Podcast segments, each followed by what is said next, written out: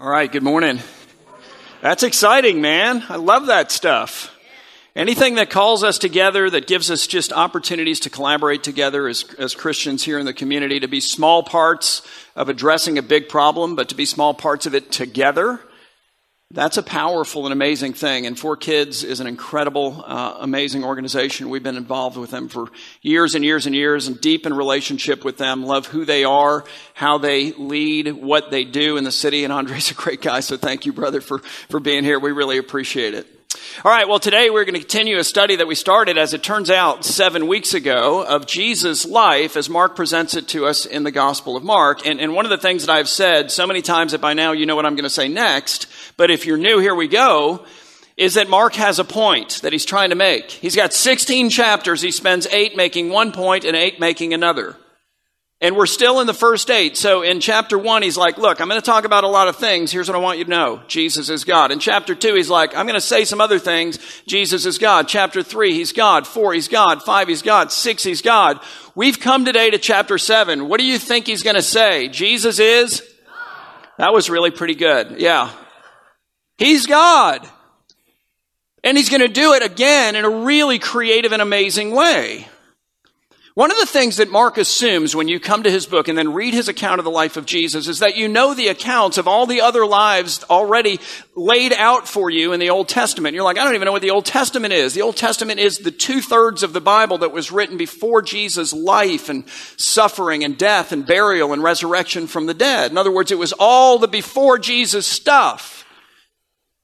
And Mark is assuming when we get to his account of the life of Jesus that we know what the Old Testament teaches about, for example, what only God can do. Because again and again, Mark is going, hey, look at Jesus because he's doing what only God can do. And in this case, he's reading the human heart. So when we get to Mark chapter 7, for example, Mark is already assuming that you know the book of 1 Samuel, and so therefore you know this story in which God comes to the great prophet Samuel, and he says, Samuel, I want you to go to the reigning king of Israel. His name is King Saul, and here's what I want you to say. I want you to go and go, hey man, which will get his attention, because nobody speaks to a king that way. And then after that, I want you to say two points from the Lord. So point number one, uh, your days are numbered and I've chosen your successor and it's not going to be your son and there will be no family dynasty for the, the family of Saul. Like, I've chosen your successor. Thing number two, uh, I'm not going to give you his name because then you'll try to kill him. I mean, if I was going to give you his name, his name is David, but I'm not going to do that because then you'll try to kill him. But I will describe him for you. He's like six feet five. He's incredibly handsome. He's amazingly intelligent. He's extremely articulate. He has a magnetic personality. Everybody is drawn to this guy. Like they just, you just, you can't help it. I mean, his leadership gifting is off the charts. Not what God says at all. Who does that describe if you know the story? It describes Saul. And he's the one that's about to be displaced. God's like, no, no, we've got that. We're going a different direction. And it doesn't mean that David wasn't tall or handsome or brilliant. I mean, look at his life, guys. He has leadership gifting off the charts, but it's the point is that what mattered to God was the heart. So God through Samuel said, just know this. The man that I've chosen to replace you is a man after my own heart. But here's the question How does God know that? Because God and God alone can gaze infallibly into the human heart. You see how it works? Even the wisest of us cannot do that, as Samuel then illustrates, because three chapters later, what happens? God comes to Samuel again and he goes, okay, it's time to anoint the next king. He's not going to become the king for several years, but nevertheless, I want you to go anoint him. I'm not going to tell you exactly who it is. He's one of the sons of Jesse. Jesse, by the way, had eight sons. So he's one of the sons of Jesse. I want you to go to the house of Jesse, and then Jesse's going to parade his boys before you, and I'm going to tell you in the moment which one it is. Samuel's like, right on. He goes to the house of Jesse. What happens? Verse 6 of Samuel, 1 Samuel 16. It says that when the sons of Jesse came to be paraded as the idea before Samuel to see which one of them the Lord had chosen, Samuel looked on Eliab, the firstborn, and he thought, surely the Lord's anointed is before him. Because he's like six five. And he's incredibly handsome. He's amazingly articulate. And wow, this guy is so intelligent. His leadership gifting is off the charts. Magnetic personality. Like everybody is just drawn to this guy, you know, like flies to a light. I mean, it's just, it's incredible, okay? He's like, surely the Lord's anointed is before him. And by the way, the Lord, who reads our hearts, knows this is what Samuel's thinking. And the Lord said to Samuel, Do not look on his appearance or on the height of his stature, because I have rejected him. And then here's the key verse. For the Lord what? Sees how? Not as man sees. All right, so then what's the difference? God says, oh, here's the difference. Man looks on the outward appearance, which, if you think about it, really is all that we can do. But the Lord, whose gaze is far more penetrating, looks on the heart, which in the Bible is not the blood pumping mechanism in your chest, it's the core of your being. It's the seat of all of your emotions. It's the locus of all of your desires. It's the center of all of your thought processes and of your will.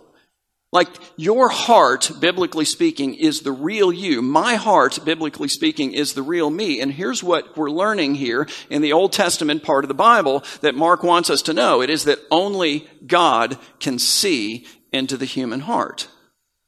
Now, he wants you to know that because he's making the argument that Jesus is God. And how does he do that? Well, in Mark chapter 7, he has Jesus looking into the human heart. Or really, he just tells us, hey, he's able to do that.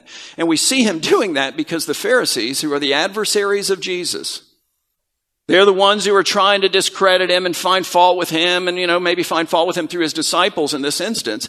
The Pharisees have stepped forward and they're critical of the disciples of Jesus because the disciples of Jesus don't wash their hands before they eat. And I just want to pause and say this has nothing to do with hygiene. Zero. He's not saying, you know, they should use antibacterial soap, and as we've all learned during the pandemic, they should wash for 30 seconds, which is the longest 30 seconds of the day. I mean, it's like an eternity. That's not what he's talking about. These guys had created a rule of their own. It's not in the Bible. And they said, look, ceremonially, religiously, you need to cleanse your hands before you eat food because if you don't do this, then just poured water over the hands and then they went, you know, like this and then that was it. If you don't do this and then you eat with unclean hands, the food becomes unclean and then you take that into your mouth and then into your body and then you become unclean before God. And Jesus is like, that is nonsense. Not only is that not in the Bible, it doesn't even make sense. So in Mark 7, beginning in verse 6, Jesus, in response to that, says to these men, and now you can understand why, like, you know, maybe they don't like him. He says, Well did Isaiah the prophet prophesy of you hypocrites, he says, hundreds of years before you were even born. Back in the Old Testament, Jesus is saying Isaiah said something then about you and what is it? He says, As it is written, this people honors me with their lips, but their what? Because it is the word of the day. Their heart is far from me. In vain do they worship me, teaching as doctrines the commandments of men. Okay, but here's the question How does Jesus know that their hearts are far from God? Because Jesus is God. And so he's doing what only God can do. He's looking infallibly into the human heart and he's going, Yeah. You guys, Hearts far from God. So that completes Mark's argument. But Jesus doesn't stop there on the heart, he keeps going. Like there's a crowd who hears all of this. He's like, yeah, come on, guys. I, I, I have other things to say. In verse 14, same chapter, it says, Jesus called the people who had witnessed all of this to him again, and he said to them, Hear me, all of you, and understand that there's nothing outside a person that by going into him, meaning into his mouth and then into his belly, because that's the context for this, that can defile him before God religiously, ceremonially. You get the idea? But the things that come out of a person, okay, those are the things that defile them before God. Sermon finished. But the disciples don't understand the sermon that he just finished. It says that Mark, Mark, says that when Jesus then left the crowd behind as the idea and he enters into the house, he's left the people. And so now it's just a private audience with his disciples. They come to him and they asked him about the parable, this statement that he just made to the crowd outside. And he said to them, then are you also without understanding? Do you not see, he says, that whatever goes in to the stomach of a person from the outside cannot defile him? Since it enters not his heart. The heart's the whole point. It enters not his heart, but his stomach, and then is later expelled. It's just the way the body works. In saying this, Mark tells us that he declared all foods clean, all of these, these foods that have been declared, you know, pork sandwiches. Praise Jesus, right? Like, I mean, that's, I'm serious right now. Like, you know, I mean, it's clean. It just goes into your stomach and then makes its way out. It doesn't defile you before the Lord. And then he explains further. Jesus says that what comes out of a person is what defiles him. For from within, and then he gets real specific, out of the heart of man come what? Because it's all of us. It's what we all do. It's like it's it's in here and we know it and we've experienced it and we've expressed it in various ways at times that come evil thoughts. You're like, you know, like you have a thought and you think, good grief, what in the world was that? Like it's surprising even to your own self at times. Come evil thoughts, sexual immorality, theft, murder, adultery, coveting, wickedness, deceit, sensuality, envy, slander, pride. Oh, did you have to put that one in there? Foolishness. All these evil things come from within, that is to say, from the heart, and they are the things that defile a person before the Lord. Though, as we'll see before we're done, there's forgiveness for all of these things, guys, but there's forgiveness for all of these things for those of us who are humble enough to go, yeah, that's in here, man. Like, that's in my heart, and unfortunately, therefore, then, it's in my life, and I can't fix it, and I can't undo it, I can't change it. So, Jesus, here's my heart. Here it is. You're God. Jesus is God. Do what I know only God can do. Guys, here's the deal. I want to ask two questions today. Question number one, we're talking about the hearts. Who or what are you letting into your heart? Question number two, who or what do you need to let out? That's got to get out. That needs to go. This needs to come. You get the idea because your heart, and Jesus has just explained this, is the most important thing about you. And my heart is the most important thing about me. Listen to what Solomon says about the heart in Proverbs 4, beginning in verse 20. He says, My son, be attentive to my words, incline your ear to my sayings. I want to stop there for a minute. This guy is writing a book of the Bible. So his words, his sayings are scripture. So when he's talking about his words and he's talking about his sayings, he's talking about the words and sayings of God himself. That's the idea. So he's speaking of the word of God. He says, My son, be attentive to the word of God, if you will. Incline your ear to his sayings. Let them not escape from your sight and keep them where? Within your heart. There it is. Why? For they are life to those who find them and healing to all their flesh. Stunningly valuable. Absolutely transformational. And then he says this, and it's not a suggestion. He commands us, as God always does, he commands us to do things which are good. He says, keep or literally watch over your heart. How? With all vigilance. Like there are things in life that you watch over with all vigilance, you know? Like you watch over your investments with all vigilance, do you not? You watch over your sports teams with all vigilance. Come on. You watch over your kids with all vigilance, your marriage with all vigilance, your business with all vigilance, your friendships with all vigilance. Some of us, your health with all vigilance. Like, there are things that we're like, okay, this is an all vigilance thing. We just put that in that category. And he's going, yeah, let me tell you, category number one. And if you'll do this, everyone in all the other categories will be blessed. Watch over your heart with all vigilance, for from it, he says, flow the springs of life. Or as the NIV says, and I, I like this better, uh, for it is the wellspring of your life. What's the image? It's the image of a well. Yeah, I mean, that really doesn't play well with us. Why? Because, I mean, when we want water, we just walk over to the sink. You know, we turn it on. You know, we, we get our cup and we go to the refrigerator and we stick it in there. We wait an eternity while the cup gets full. We're turning up the volume on the TV from the other room. It's amazing how impatient we are. You know, filling up your car with gas. How many of y'all like to stop to do that? Not just because you have to touch the nasty handle. I mean, just, it takes forever and it's expensive and inconvenient and you're like, oh, come on with the water already. You know what they had to do to get water? It's a little more onerous. Get your water jar, walk out of the house, walk down the street, walk out of the village oftentimes, walk a little ways outside. Okay, set it down, blazing heat, Drop the bucket, pull the bucket up, fill your jar, walk back to the village, walk back to the house, walk back inside, pour yourself a glass. I mean, the show's over at that point. Doesn't even matter what your football team, a game finished. Like, and here's what they all understood that the health and the vitality and the life of every person in that village was directly connected to the viability of that well.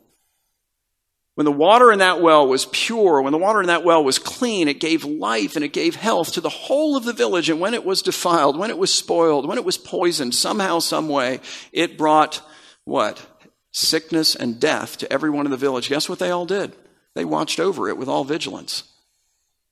There's a story in the Old Testament that part of the Bible that Mark's going, you got to get to know this piece. You really do. Like it's, it's all the Bible, like it's all the written word of God. But there's a story involving Jacob and he goes to a well and there's a rock over the top of the well. And it's such a big rock that it took several men to move the rock. Like they would have to wait for like, you know, four or five guys to show up and then together they would roll the rock away. Now why would they put a rock on it that big? Because if it's just to keep stuff out of the well, you know, I mean like a piece of plywood could have done that.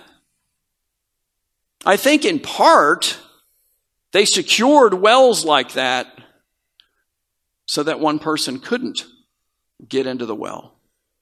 Like if you were going to do something crazy enough to be disruptive for the whole village, you had to recruit three or four others who were crazy enough to do that with you. You get the idea? They guarded the well with all vigilance. Solomon's like, man, you know that well in that village? That's your heart in your life. So who or what do you need to let into your heart? Because it's, you know, it's not porn and it's not violence and it's not degrading, you know, music and entertainment. It's, it's, it's not, you know, advertising that comes to tell you to be satisfied with nothing no matter what you have. It's none of those things, but he's already given us at least one of the answers to this question, and it's God's Word. He's like, look, fill your heart with God's Word. Deposit God's Word into your heart. Treasure it up, he says elsewhere, in your heart, God's Word, for it is itself a treasure. And he tells us, look, the words of God are life to those who find them and healing to all their flesh. So that's one answer. But what else? Because the Bible comes to us with at least one other thing, probably many other things. One I'm going to actually hit, and that is the Holy Spirit. Be full of the Word and be filled with the Spirit. Listen to what Paul says, and don't miss the analogy in Ephesians 5. Beginning in verse 17, he says, Therefore, do not be foolish, but understand what the will of the Lord is. We're like, okay, you're the apostle of the Lord. You're writing the word of the Lord. What is the will of the Lord? He's like, well, how about this one? Don't miss the analogy. And do not get drunk with wine, for that is debauchery. You're like, I went to college. I know that already. Didn't need to know that from here. But listen now. He's making an analogy. He says, do not get drunk with wine, for that is debauchery, but instead is the idea be filled with, or really to be intoxicated with the Spirit. And when you're intoxicated, what does it affect? Just about everything. It affects your speech. It affects your decisions. It removes your inhibitions. Like if you're an introvert, you become an extrovert. If you're an extrovert, nobody wants to be around you, right? Like it's, it's too much. It's just too much. Put, go back in the cage. Like it affects your values, what you care about, how you treat people, how you spend your money. You wake up the next day with that receipt in your pocket. You're like, oh, crud. I really did buy the whole bar around. Like, Ouch!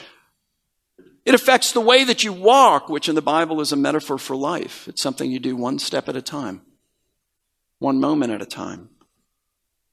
Paul says, Look, don't, don't get drunk with wine. That's debauchery, but be filled or intoxicated with the Holy Spirit. And you're like, okay, well, so then how do I do that? Because I, I know, I know what it looks like to get drunk with wine, but what does it look like for me then to be filled with the Holy Spirit because he's saying that I'm to be filled with the Holy like, to a place where like it affects absolutely everything about me. And I, I, think at least part of the answer, and here's where it begins. It begins with us waking up to the fact that in the Holy Spirit, what God is doing is he's not like sending us a text message from heaven. Hey, have a great day. I'll be watching from up here. He doesn't call us, you know, I just thought it'd be good for you to hear my voice today. You're like, why? What's coming today? And, you, you know, like, I'll you just, I'm rooting for you. you know, oh, thanks. He doesn't send us flowers with a nice card. Have a great day, Heavenly Father. You know, like, I'm not even going to say what is God. I'm going to say who is God offering through the presence, through the gift of the Holy Spirit. Guys, He's offering Himself. Himself. And here's, I think, the mistake that we make. We talk all about the Father and we talk all about the Son and we don't talk about the Spirit at all. And we assume that we do have the Spirit. And listen, if you're a Christian, that is, in fact, evidence that the Spirit is in here, is it not? Because the Spirit Himself, for you to become a Christian, has to wake you up from the dead and give you the very faith by which you embrace Jesus. But that's not where it ends. If that is therefore all that happens, if that's where it ends, why is Paul talking about be filled with the Spirit? And by the way, in the language, the Greek construction, construction of it is such that it would say, maybe more accurately, be continually being filled with the Holy Spirit. It's an ongoing, constant thing. Why is it, if the Spirit's already here, who, and He is, that the most ancient prayer in the church is, Come, Holy Spirit? God is, by His very nature, infinite. And that invites you into an understanding that therefore then there's always more. There's more of His love. There's more of His joy. There's more of His fruit toward us, in us, through us. Of what? Love and joy and peace and patience and kindness and goodness and faithfulness and gentleness and self control. Like, there's, there's more of His power. There's more of His gifts. You're like, which one? Take one. They're all supernatural. Every one of them. Anything God does by his very nature is supernatural. By definition, any gift you have is a supernaturally given gift. And as I was talking about with our staff on Wednesday, and I realized yesterday this kind of works here too, so I threw it in. But, but God and James, we're told that, you know, draw near to God and he will draw near to you. And he says in there that God is jealous for your attention. He's jealous for you to experience Him in a greater and then in a greater and then in a greater and then in a greater way. He's your Father. He wants you to draw near, and He will draw near to you. He's like, I want you to know that love. I want you to know that presence. I want you to know that. I want you to know all of that. I want you to know this power. I want you to be humbled and I want you to receive from me like I want you to have this, and I understand this as a dad. You know, I, so one of our kids, Haley, who is actually going to be here today. I don't know if she's here now, but she's either here now or at the next hour. Uh, she is going to be 23 in August, and she is one of the most delightful people on the planet. I was telling her last night, I get excited every time she's coming home, like I look forward to it all week. Haley's coming home, Haley's coming home. On the day, I wrote in my journal the day she arrived, Haley's going to be home today, exclamation point. Like, she's here. I think she might be leaving this afternoon, which is a bummer. I'm sad for a couple days when she goes, because she is awesome. Haley is like Mary Poppins. She is practically perfect in every way. And she has been for years, okay? But she has not always been that way. When she was born until she was, I don't know, maybe seven or eight years old, she was a terrorist, honestly, Haley. She, she terrorized our home. You know, we had no category for that because Morgan was like the super easy child. Like if you just looked at her funny, she was crushed, you know, and so we thought we were the greatest parents in the world. And then Haley came along and if you said do this, she would not do it. And if you said don't do this, she would absolutely do it. And then we thought we're the worst parents in the world. Like just strong, determined, fiercely intelligent. We called her the word police because she corrected every misstatement and, and corrected the grammar. And, and the really irritating thing is that she was almost always right, you know, because she's so smart. So this little bug living in our house, we sent her to school, we, for like the first week, we were thinking, oh, how long is this going to last, you know? And then we realized she's a model citizen at school straight A's from the beginning until the end. Never did she step out of line. No punishments, no nothing. Like she, and, then she would come home. And I, on the one hand, it's like that was a relief, you know. And then on the other hand, I'm like, huh, she can do it. I don't know what to think about that, but you couldn't tie the kid down, and yet she was honestly one of the cutest kids in the world. I, I think I got a picture of Haley from that era. Now, listen, now, you know, I've seen y'all's kids and they're all cute, but can we just agree?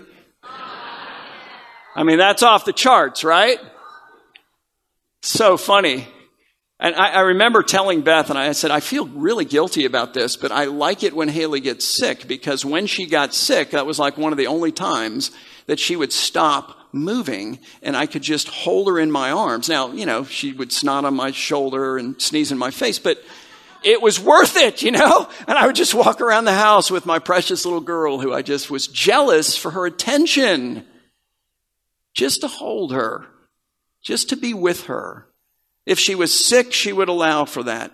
If I did something she wanted me to do for her, she would allow for that. And so we would read together.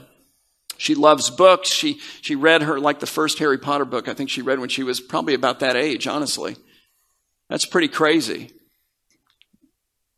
So I'd read on, with her, you know, night after night on the couch because I'd get a little cuddle time. That's what was in it for me. When she was like 12 or 13 years old, we were trying to figure out her age at this point. On Friday, I was talking with her, but um, I read the whole Hobbit with her because it just, I knew she would sit with me for hours on end.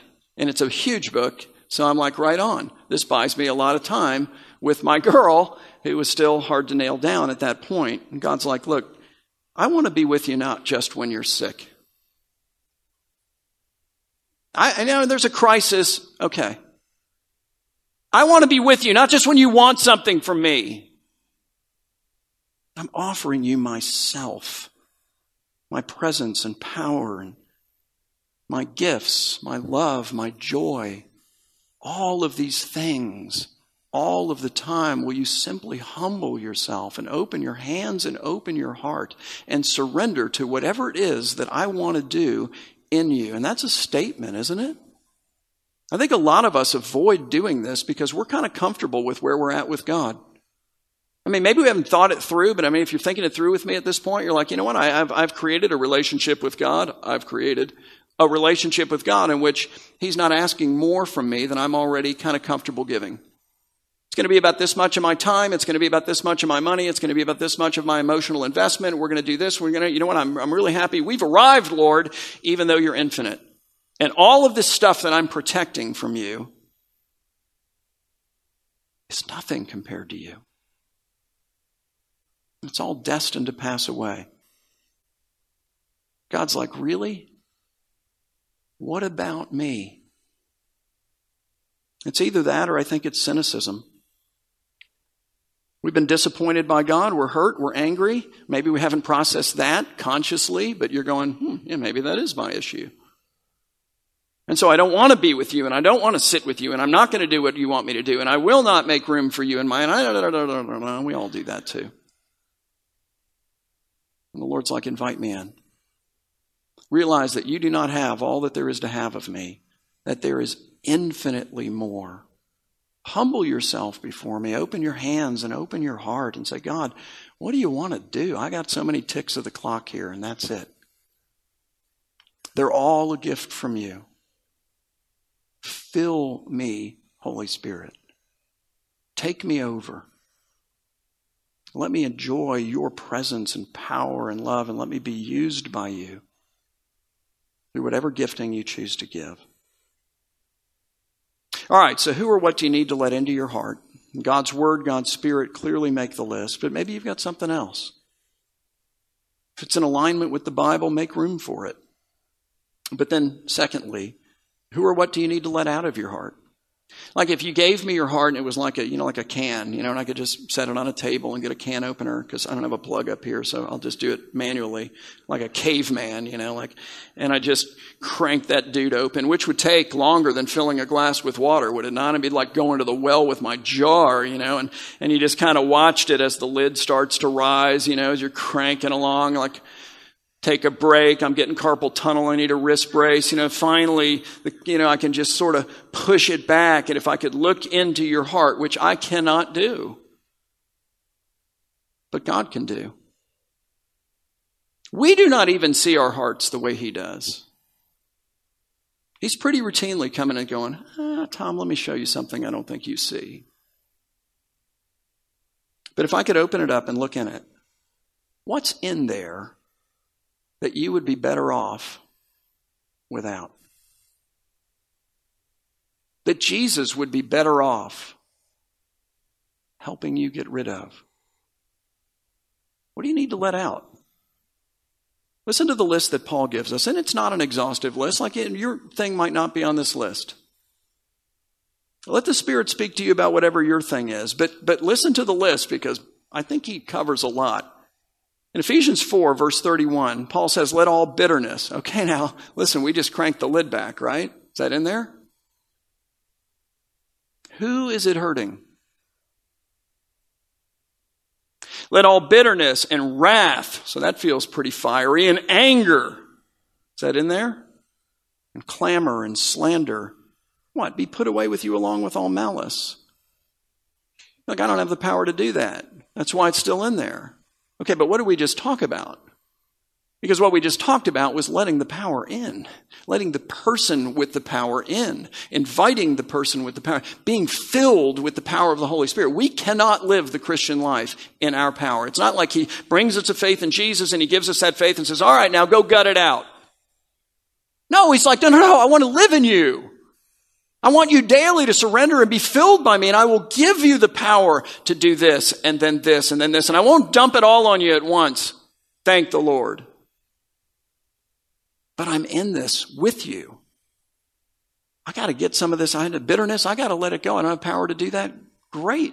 Jesus has that power. The Holy Spirit has the power. Wrath, anger, clamor, slander, malice. And then do what? Start doing the opposite. Be kind to one another, like to people that you're not already kind to. That's the idea. Tenderhearted to people that you got to strain to be tenderhearted toward. That's the point. It's supernatural. And how do you get it all out? Forgiving one another as God in Christ forgave you.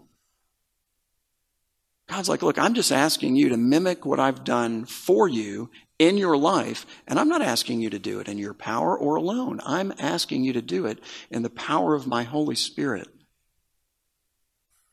Let me fill you. Let me empower you.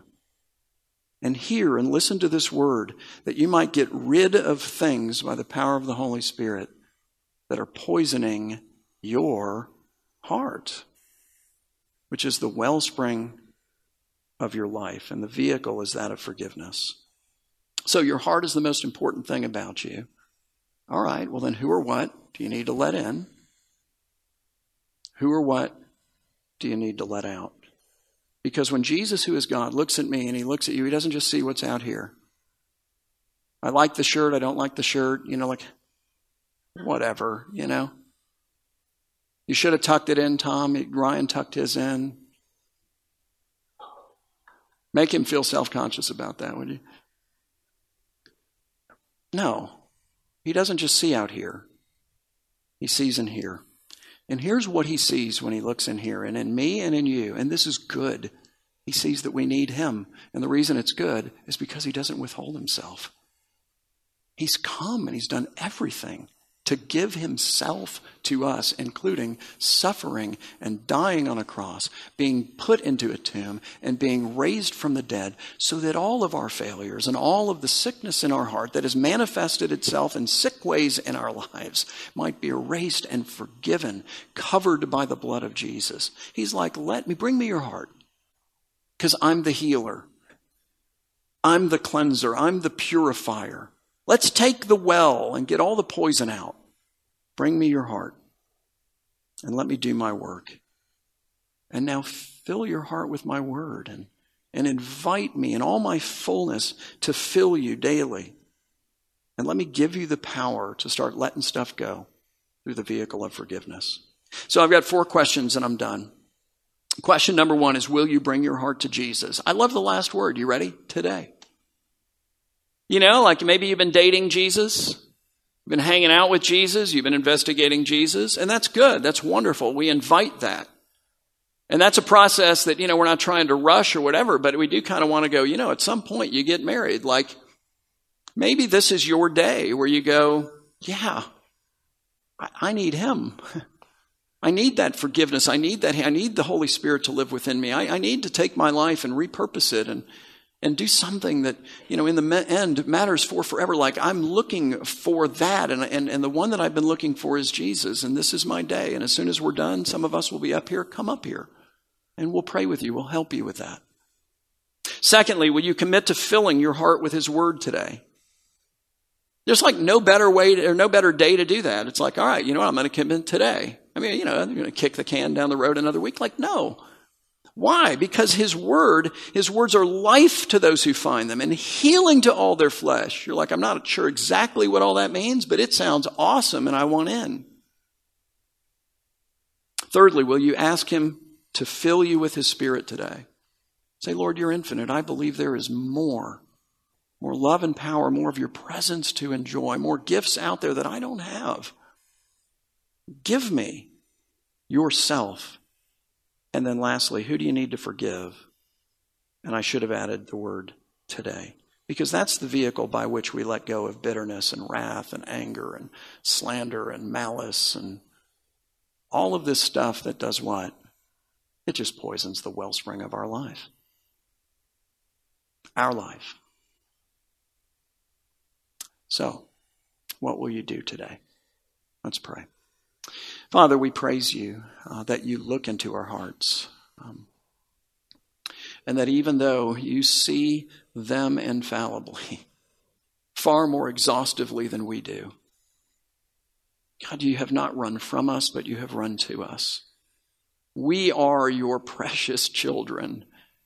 Uh, we are the ones whose attention you seek and whose hearts you want to heal and fill and use.